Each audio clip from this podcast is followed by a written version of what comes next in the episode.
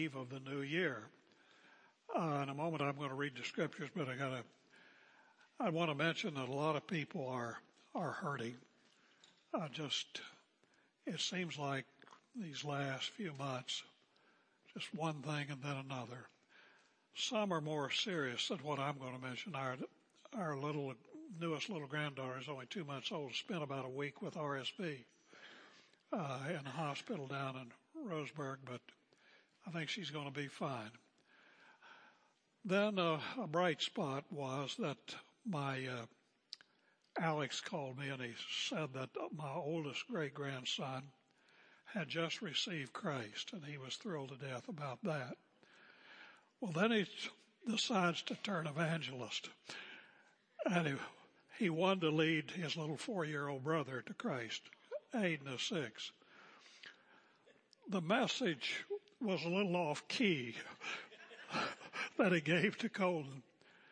And he told Colton, he says, Colton, you're going to go to hell. and Colton says, Aiden, I'm not going to go to hell. I'm a good boy. so it's all kind of funny. And I'm a little depressed up here. I hope I can get past it, but I really had to come to reality this week. We had one of the, or past week, whatever it was, we had to have one of those wellness tests. So they want to take your weight, and uh, I knew what to expect there, but then they wanted to take my height.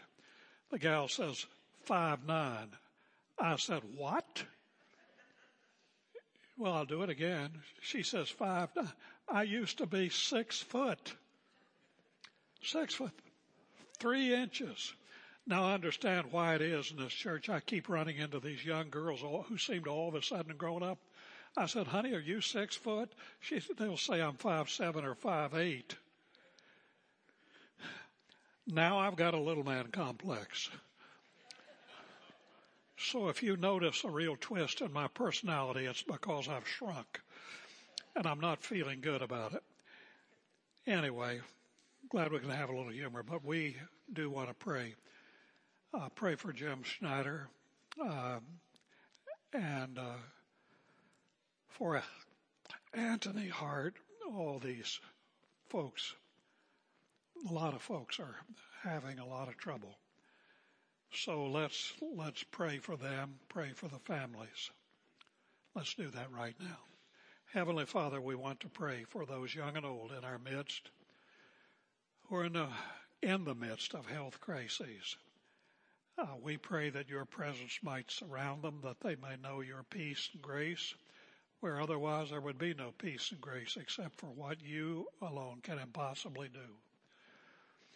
We pray, our Father, for all who are hurting, for some who are traveling. Pray that you'll bring them back to us safely. We ask it in the name of the Lord Jesus. Amen. All right, we go continue with John chapter 14 where we've got a, a mission critical discourse by the Lord Jesus. Let's get the context. It all relates to us. Whether it seems to or not, we'll show you. These disciples are at the Last Supper, we call it. It's called the Upper Room Discourse. It's been going on for a while.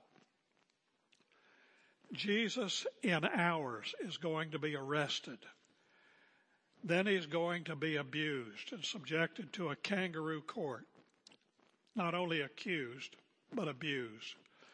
They're not going to drag him early in the morning before Pilate and say, you got to kill this guy. Eventually that happens. Pilate concedes their uh, point of view. So he has Jesus crucified. Now the disciples, although Jesus has been warning them time and again that this is about to happen, they've been totally confused and they're still confused. They know something not good is about to happen, but they just can't quite get their heads around it. They he was to be the Messiah. He is. But it was supposed to take a different shape than what they visualized.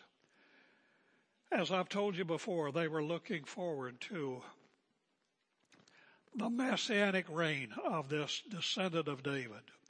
And at some point he was supposed to make a move. And they were even arguing about who was going to sit on his right hand, who was going to sit on his left. But what Jesus has been saying is kind of dark to them. And they get it, but they don't get it. But a lot of this they don't get.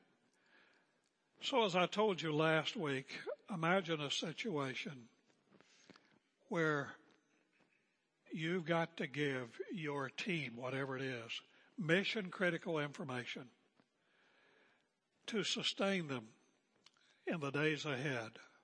That's what Jesus is doing. What he's saying is a little bit circular. It's not linear. One, two, three, four. First, I want to tell you this. Second, I want to tell you this. It's not that kind of thing, but it's all connected. But every bit of it is important to us. So let me start reading with verses actually 13 and go to through verse 24. Jesus said to them, actually, I'll back up to verse 12. Truly, truly, I say to you, we talked about this last week. He who believes in me, trusts in me, Jesus said, the works that I do, this includes you, shall he do also. Then he says something astonishing. And greater works than these he will do. Because I go to my Father. What's the connection there? We'll get that. When I go to my Father, whatever you ask in my name, that will I do. I'll do it that the Father may be glorified in the Son. They're thinking, what's he talking about? If you ask anything in my name, I will do it. Is that true?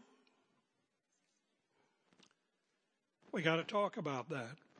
Then Jesus says this, and he says it three times in various connections in this passage. If you love me, do you love Jesus? Are you a follower of his? If you love me, you will keep my commandments. And I will ask the Father when I go back to be with him, and he will give you another helper, parakletos, helper, advocate, comforter, advisor. And I will ask the Father, and he will give you a helper that he may be with you forever. That's not only them, that's us.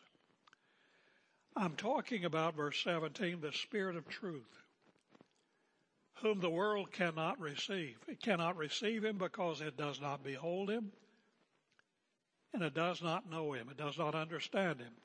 But you know him because he abides with you right now and he will be where? In you. Look, I'm not going to leave you orphans. I will come to you. After a little while, the world will behold me no more. But you will behold me. What's he talking about? Because I live, you will live also.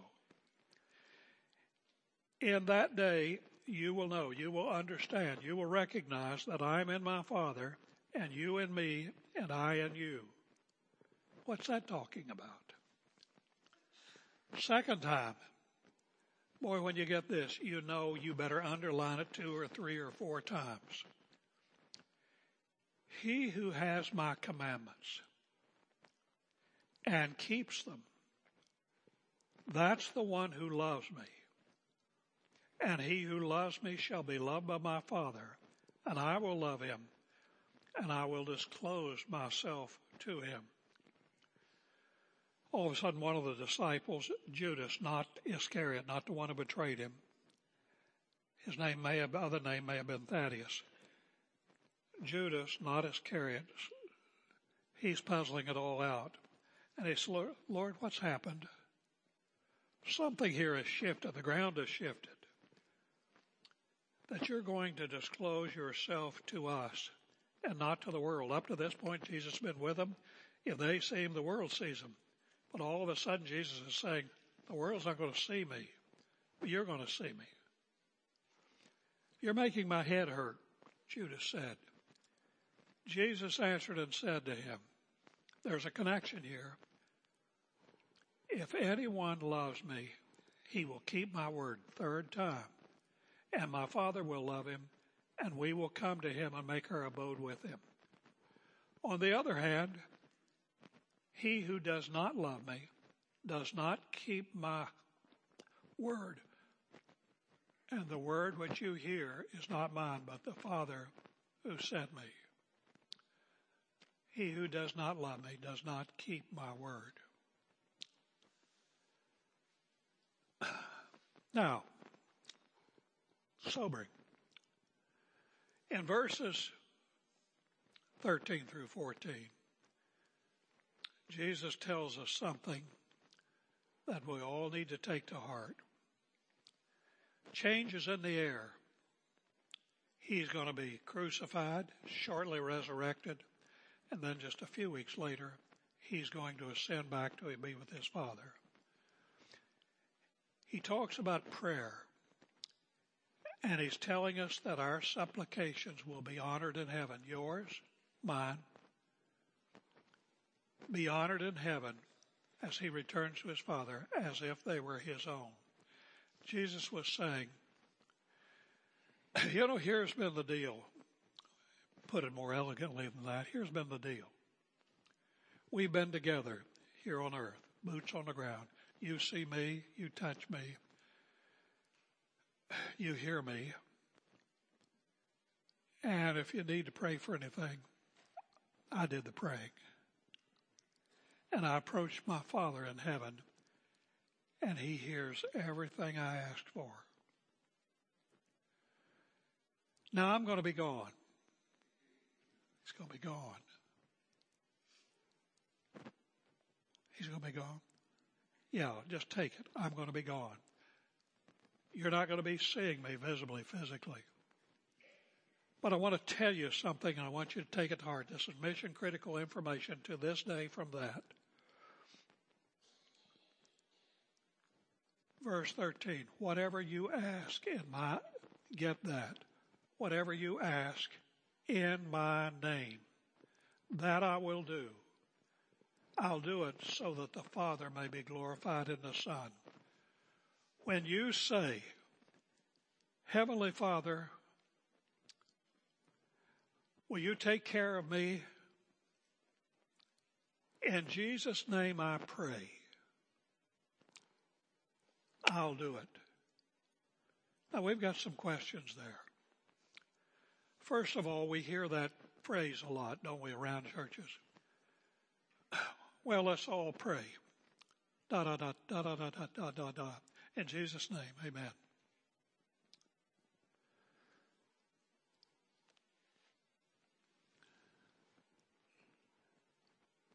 We don't quite get that.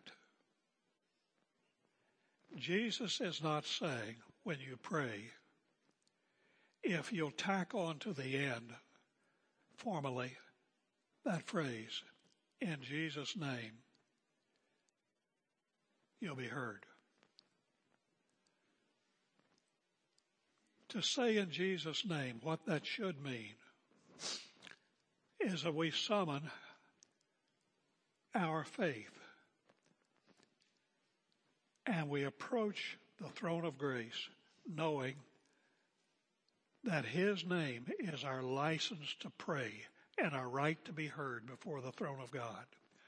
God in heaven, the Father, He wants the Son to be honored by you and me, to be respected by you and me, and anybody who presumes to come before the throne of God asking for grace and mercy or whatever in time of need, as Hebrews says it.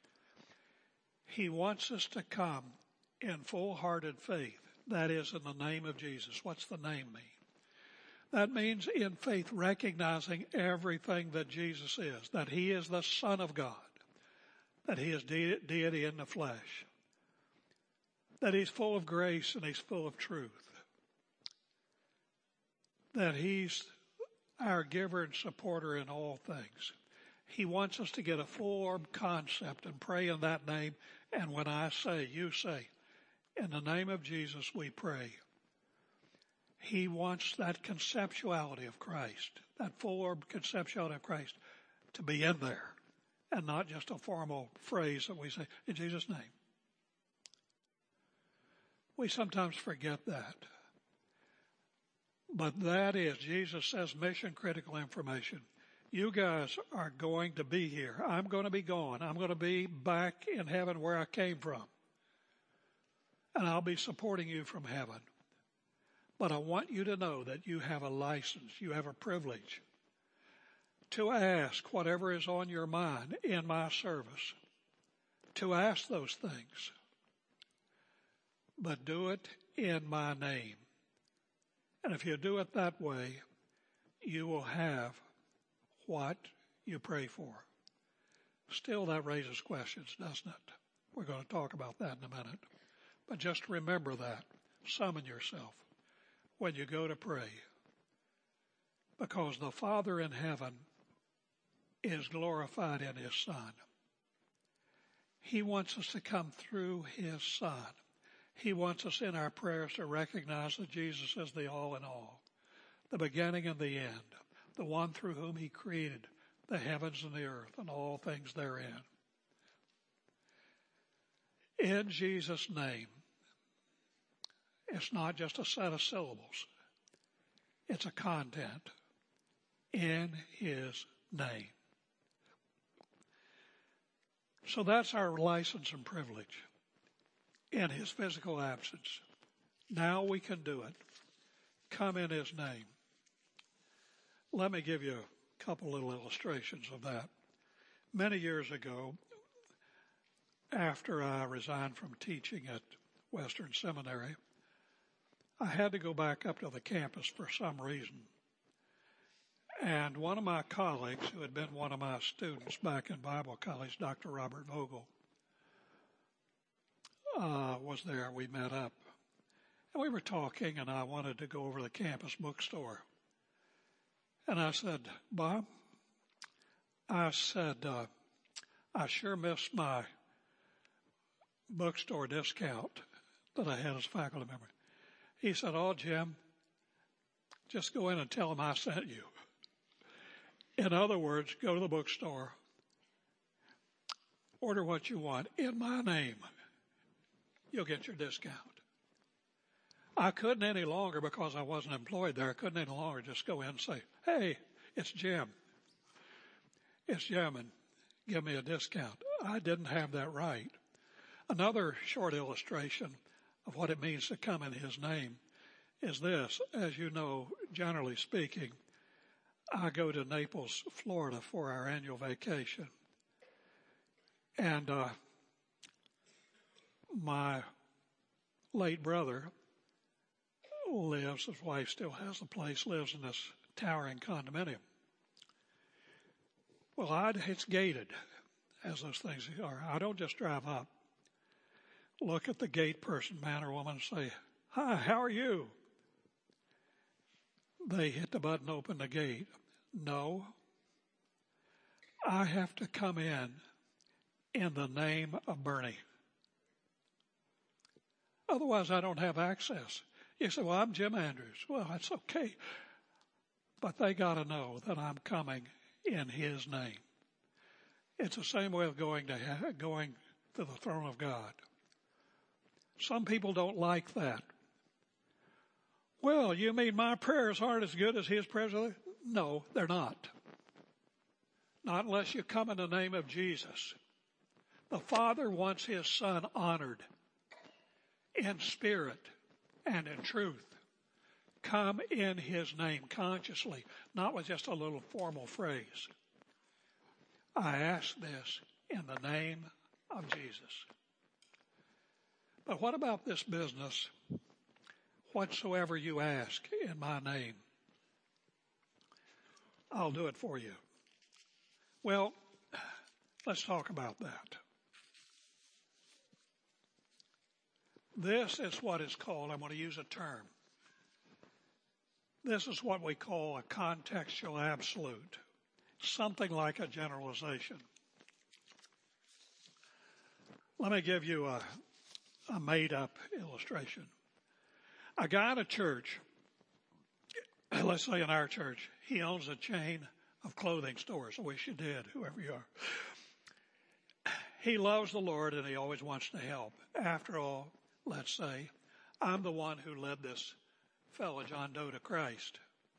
So one day he tells me, Pastor Jim, I'd like to do something for you. I want you to, I want to invite you to come into my stores whenever you need some clothes. We always want our pastor to look presentable on Sundays, you know.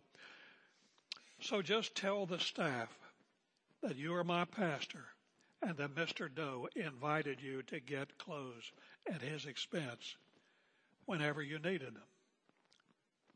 That's good. That's obviously a contextual absolute. Mr. Doe's interest was a presentable pastor. He didn't mention my wife or my family, nor did he imply that I should back up a U-Haul and carry off the whole store. The spirit of his invitation, any simpleton should understand, was just to relieve a pastor of the financial burden of always having to restock his pastoral wardrobe, not to break the bank. This promise, whatever you ask in my name, I will do for you, has both an explicit or implicit condition, limiter. First, the implicit one. Whatever you ask in my name, it's that the Father may be glorified clearly petitions that are not prayed with this assumed interest and do not serve that purpose will not be honored.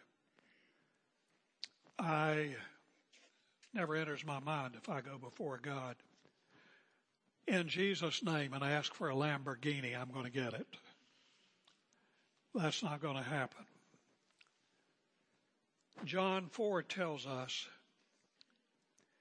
that believers' prayers are sometimes not answered for this very reason. Tells us that those prayers are not answered because they're selfish and they're not God honoring prayers. People often ask for things that they may consume, James tells us, upon their lusts or desires. They're seeking their own carnal interest. John himself, who wrote three epistles explicitly acknowledges the built-in condition limiter.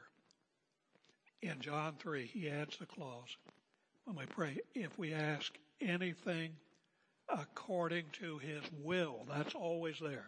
He hears us. Oh, somebody says with an air of disappointment, if that's the way it is, if that's a limitation, that has about as much chance of succeeding as buying a winning lottery ticket. That's not the case at all. That condition,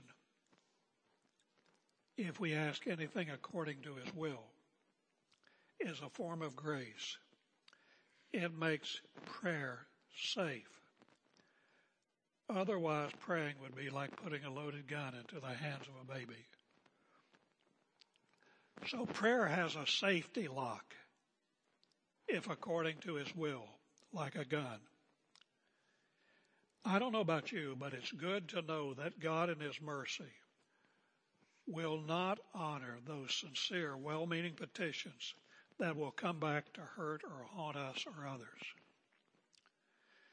If we really want to honor God, if we really seek from Him whatever it is that we believe we need to serve Him better, isn't it just wonderful to know that God will fulfill any petition with which he concurs and will turn aside any prayer that's not in his interest or ours.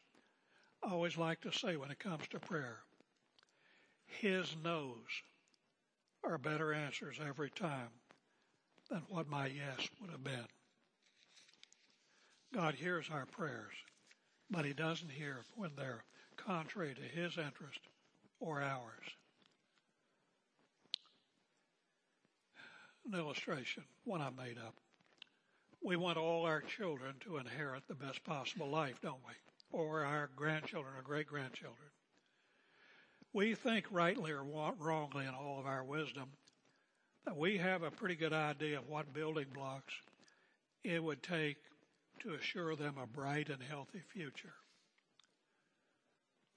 Some very wise, powerful, and inexhaustibly rich person comes up to us for some reason, use your own imagination.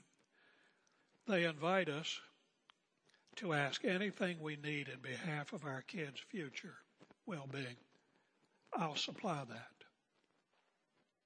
The only condition that it must really be in their best interest.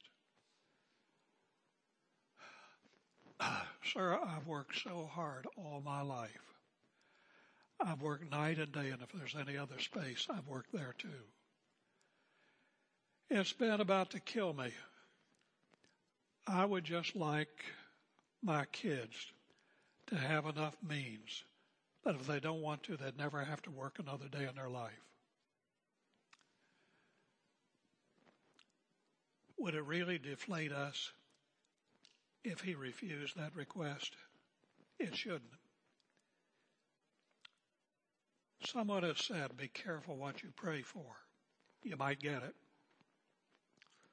The person who prays in the true spirit of in his name never has to worry about getting what he, he or she prayed for.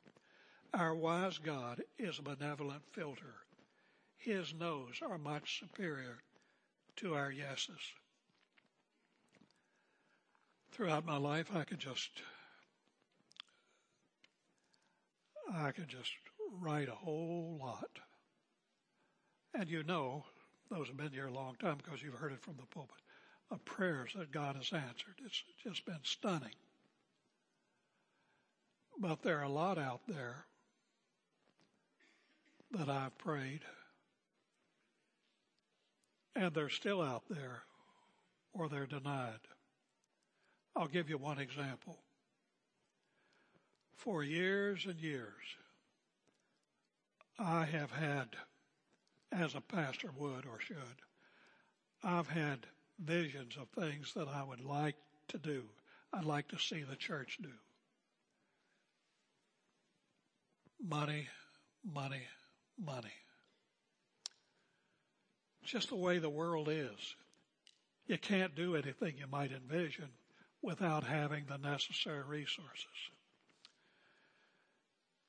Well, years ago, before I got long in the tooth, I started praying, still am, that the Lord would give us a megaton gift. I'm talking about millions. And somebody somewhere, maybe through radio, maybe somebody in the church, did have one lady tell me one time she had $40 million. She's not here any longer. Nothing against her. I pray that prayer and I pray that because the things I've envisioned still yet while I've got breath, I would like to see some of these things happen. But to take money, as I said. But I always pray this. Lord, you know what's good for our church. And I don't even I can see good reasons why you might not want to answer that prayer. So your will be done, not mine. You remember in the Garden of Gethsemane, Jesus prayed as he faced the cross, saw it all. He said, Father, if possible, in your plan and scope of things and what is good, if this cup can pass from me, I would like that. But that didn't happen because it was necessary for him to go to the cross. So in your prayer life, Jesus is telling his disciples, you're going to go on. I'm not going to be with you. I'm going to be with your Father in heaven, just as he is with us. But here's my promise to you. Mission critical information. From now on, you've got a license to pray. Do it in my name do it in the full sense that that phrase means. All that I am, pray in my name. And you've got this assurance that whatever you ask, in order that the Father might be glorified, you'll get. That's still true. If you pray anything in the name of the Lord Jesus Christ, and it will honor God, and it will honor God. And if it'll be for your good because he's about your good and he wants you conformed to the Lord Jesus Christ. If it's good in his interest, in your interest, it'll happen.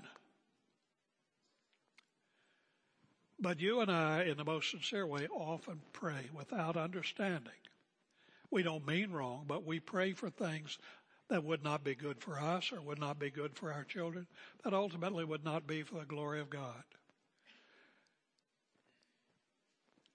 It's all right to pray them, but understand that God measures our prayers by His interest, your interest. And His no may be His answer, and it'll be better than your yes or my yes. Sometimes we pray for health. Oh, Lord, please, please. And the Lord says, No, for you I've ordained sickness. Sometimes we may pray for life for ourselves or for our loved ones. And the Lord says, No. It'll glorify me more. It'll serve my interest on earth more if I take your life. You ever thought of James, one of the 12 apostles? The Lord had him with him for three years. And what happened? He barely got his boots on the ground and Herod executed him and he became the first martyr of the church. Lord, he went to waste. No, he didn't. He became the first great hero of the church. There's more to it than that. Sometimes we ask for life, and the Lord says, No, it's going to be death. Lord, let me do this. I just love to do this. The Lord says, No, that'll be better. If it's according to His will, if it's prayed in His interest, in the great name of the Lord Jesus Christ, and full of faith in that great name, it'll happen. If it doesn't happen, sometimes it's just delayed. I've had prayers be answered 20 years later. 20 years, maybe more.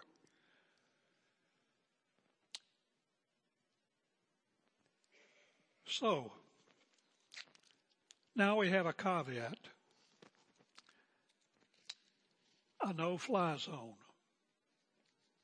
Jesus, in verse 15, strongly reiterates three times the need to keep it real or no deal. Are you authentic? Are you the real deal? Your pastor. Many a man who sits in my place is as phony as a $3 bill. Sometimes they know it, sometimes they don't know it. Sometimes they're heretics. They don't, they don't even get it. And many a person sitting in the pews of any given church, they're church people. They're not God's people. They actually fundamentally do not love God. They do not love the Savior. So Jesus is saying as he gives these promises, everything is on this condition that you're the real deal. Let me read. If you love me, I'll tell you what you'll do. I'll tell you how you'll verify that. You will get baptized, come to church, and sing songs, and go to prayer meetings and this, that, and that. Jesus said, You will keep my commandments. You'll take me seriously, what I said.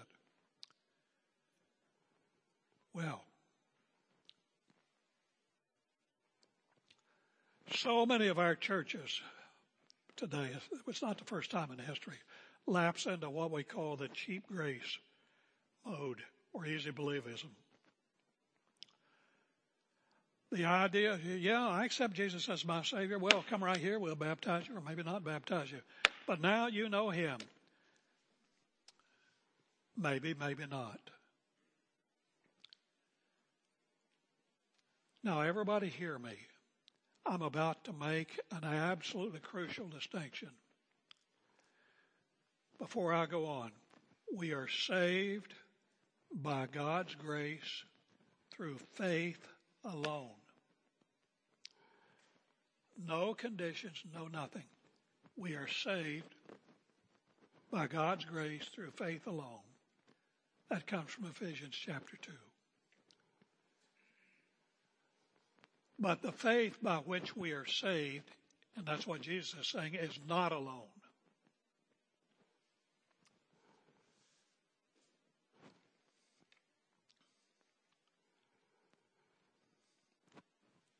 We believers all of us who profess to be, including the pastor, we need to check our oil from time to time. The test of true love of Jesus is not touchy feely swells of emotion, tears down our eyes to the strain of praise songs. Some people are very emotional. Nothing wrong with that. They get into that. But the true test of spiritual reality is behavioral. Do we do what Jesus has taught us to do? Nobody gets it all right, but there is integrity. Do you, my friend, whoever you are in this church, if you attend Lake Bible Church, or uh, I don't care who you are, are you a person who takes the Lord Jesus seriously? If you know He taught it, do you try to walk it? You're human. Your feet slips, your mouth slip, your feelings slip. And sometimes, oh, gee, that was not Christian. That was not Christ-like. You know that, Lord. I'm sorry. Forgive me. Do you take him seriously, his word, his teaching? Let me put it this way. He told us what to believe. Do we believe what he told us to believe? He's told us what to do. Do we do what God's Word tells us to do? Do we go where God's Word has told us to go? Do we do that? Do we try to do that? Sometimes we get all mixed up. That happens. God's merciful. He'll get us straightened out. But is that our heart? Or are we just into casual, nominal Christianity? Christ, Christ, Christ, Jesus, Jesus, God, God, God, all that sort of stuff. We come and we just do the stuff. And we go and we do whatever the devil we want to do. If it's our marriage, if it's our children, we just trash them. If it's our business, we do not operate ethically. If it's our morals, really sketchy or terrible. Do we live Christianly? Do we seriously try to please God from daylight till we go to bed? And when we miss a step, does it make us miserable when we feel badly and we repent, which He accepts? If not, we're a bag of religious gas on Sunday morning. Do we walk the talk or just talk the walk? Real faith manifests itself in real love for God. There is not an honest to goodness believer on the planet earth who does not love God, who does not love Jesus. There's no such thing. Father, Son, and Spirit, real love for God shows itself in integrity of life taking up our cross, whatever that means at any given time, and following Christ wherever he leads. He said that three times in this passage. Missing that point, we're just ghosting the Christian life. The suit is there, but there's nobody in it. I want to show you what a serious problem that is. Years ago, long before any of you ever set foot in this church, I had some really peculiar people here on our staff. I take responsibility because I had some part in getting them here. Dummy. One of them one day put in my box a paper for me to read about performance based Christianity. And he thought that's what I was talking about, was saying the things that we're saved by grace through faith. Yes, brother, we're saved by grace through faith, but we're saved by grace through a faith that's not alone. Jesus said this. How plain does he have to be? It was so bad with that crowd. I heard myself saying this on radio the other day.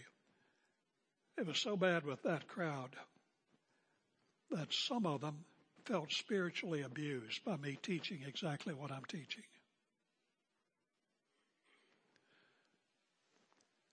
In fact, there were three ladies who met for a prayer meeting weekly and they prayed against their pastor an imprecatory prayer. God damn him.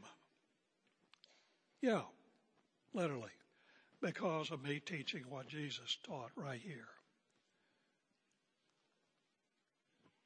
Every one of their lives went shipwrecked because they don't get it. I want everybody that I'm responsible for to get it. I am saved by God's grace through faith. Through faith alone. Not of myself, not of yourself. But if that faith is real, it will express itself in love for God. Faith operates, Galatians says, in love. Love for you, love for God. And love expresses itself in following Jesus. You know, of course, Ossie and I are long married.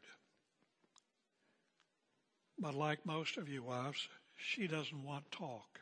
Many marriages wreck on this rock. She didn't want talk. She didn't tell me this every day. Just every other day. No, I'm kidding. She wants my talk to match up with walk. She doesn't want me to say, honey, I love you. That's fine. Some wives really need to hear that. But what she really wants is for my actions to match the love that I express, and vice versa. So it is with our Lord. Do you love Him? If you have faith, you will love Him. Love can be on a scale, but there is love.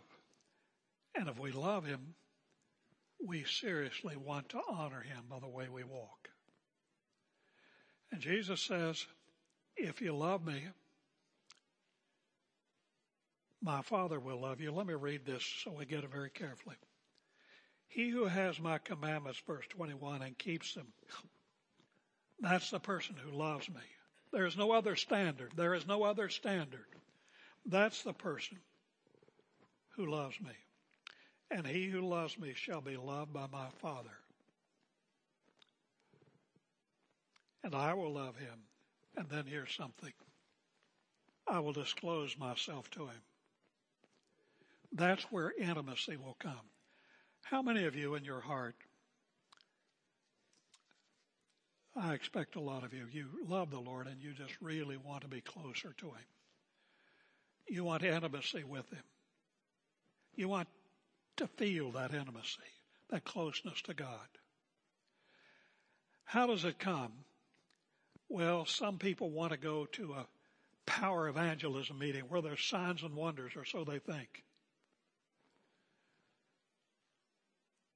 Some people want to go to a conference where this, that happen. They get all jazzed and they hear loud music, sound, you know, a sound and light show. They want to, tears, people standing in the aisles, they want to get close to God. It evaporates as soon as they hit the door.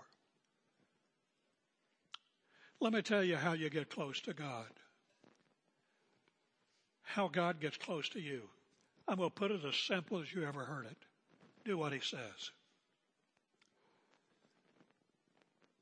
Do what he says.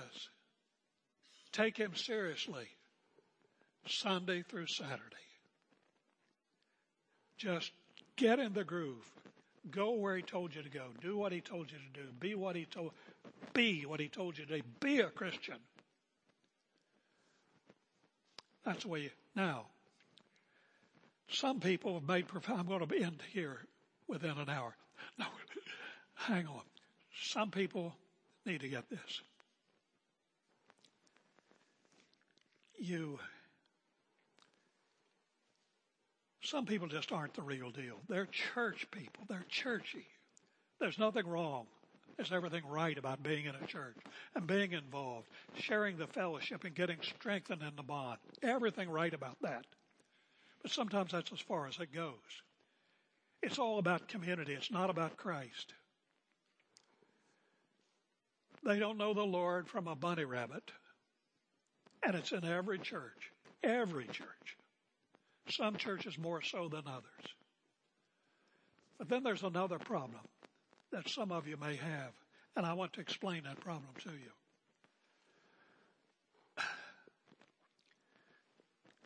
Some of us are like little kids. You've seen them. They're out there, mom dad, grandma, grandpa, trying to take them along. What are the kids doing? They're doing what the dog does. You've seen dogs and kids, they're trying to pull mom and dad off the path because they see something they want to see and they want to go where they want to go and they want to do what they want to do. And whoever's got them on a leash is trying to pull them. Some of us spiritually are like that. We just don't want to get fully in the game because we've got the things that we're interested in. We've got the things that we want to do. We want to go where we want to go when we should be going there, when we should be doing this, when we should be doing that. I've seen so many, gee, I could go on here for hours, but I've seen so many fall off the path because they were running so well. I saw one lady here Man, they were so in the game, appeared to be. But she wanted to go to nursing school. There's nothing wrong. My granddaughter just finished that. Nothing wrong with that. But all of a sudden, all the important things start going sideways. Or they meet a man, or they meet a boy, or they meet a girl, and they're interested in them. Their heart's all wrapped around them.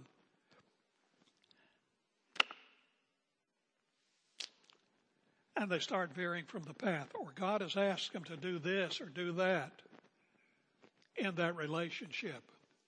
Stay out of bed till you're married. Can't do that.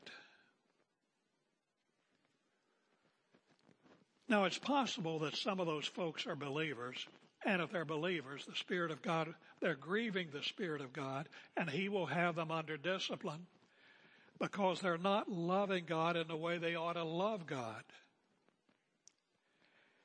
And so the love, Ephesians, the Ephesian church in Revelation, the love that they had at first goes down. Instead of being joyful within them and confirming them, the Spirit of God is grieved. They don't feel intimate with God. They don't feel the Spirit of God God through His Spirit warming them and disclosing Himself to them, manifesting Himself to them. They don't feel that. Now, feelings aren't always reliable. That's another story. But some of you may be in that very spot. Well, go look in the mirror this afternoon, or right now, or later. Look in the mirror and say, how much of the time am I doing what I want to do? going where I want to go, thinking the way I want to think, rationalizing this sin or that sin. Won't work. Won't work. If you want to be close to God, if you want Him manifesting Himself to you, get on His page. Those that really love Him, really want to please Him. Well, that's as far as I can go. So you're going too far already, Bob. but other than coming to know Christ, you'll probably not hear a more important message. I don't want you to be deceived. He doesn't want you to be deceived. Three times he comes back and he nails that. Critical mission information. I'm going to be gone. I'm going to be in heaven with my Father. I'm going to send you the Spirit. He says that. But I want you to know, I don't want you to kid yourself. I don't want you to be a fake. I want you to be the real deal because you're not going to serve me unless you are. Not going to happen. If you love me, do what I say. Go where I say to go. Do what I say to do. Get on my page. Take up your cross. Pain and humiliation, whatever it takes, just get on my page and follow me. Well, that'll mean a whole lot less money. That's not important.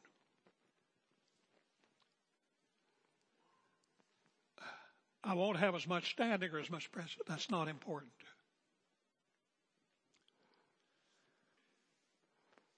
What's important is knowing Him, following Him, and doing what He says to do. That's the important thing. I invite you, if you don't know Him, to receive Him, but I tell you, there's more to it than just saying, okay, I take Jesus. Where's the baptism? I get the baptism. I take Jesus. All right, I've got my rabbit's foot.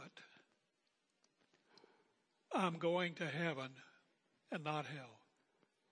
Not so unless that faith is real. That faith is not real. It's not the real deal unless it follows. Faith follows. And in the average church, the average church, probably half the people don't follow.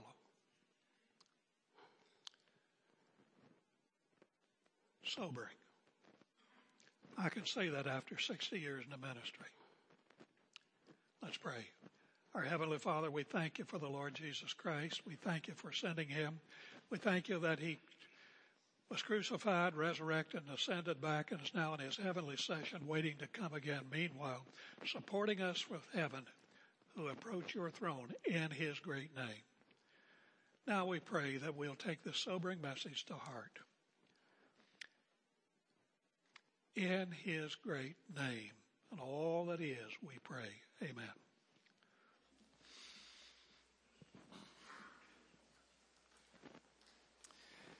Amen. Thank you so much, Jim, for those challenging words for a subject that's really difficult to navigate. John's not here this morning to lead us in clapping for Jim, but we're all clapping in our hearts, right? Very, very encouraging. Thank you. um, I mean, I was just sitting there thinking to myself how often I'll go and do what I want to do, and then I'll sit down and pray, Lord, would you please bless this? It's putting the cart in front of the horse. You know, we want to ask the Lord and get close to Him and obey Him so that we know what to pray, so we can pray according to His will, and He will answer our prayers in that fashion. Romans 12 says,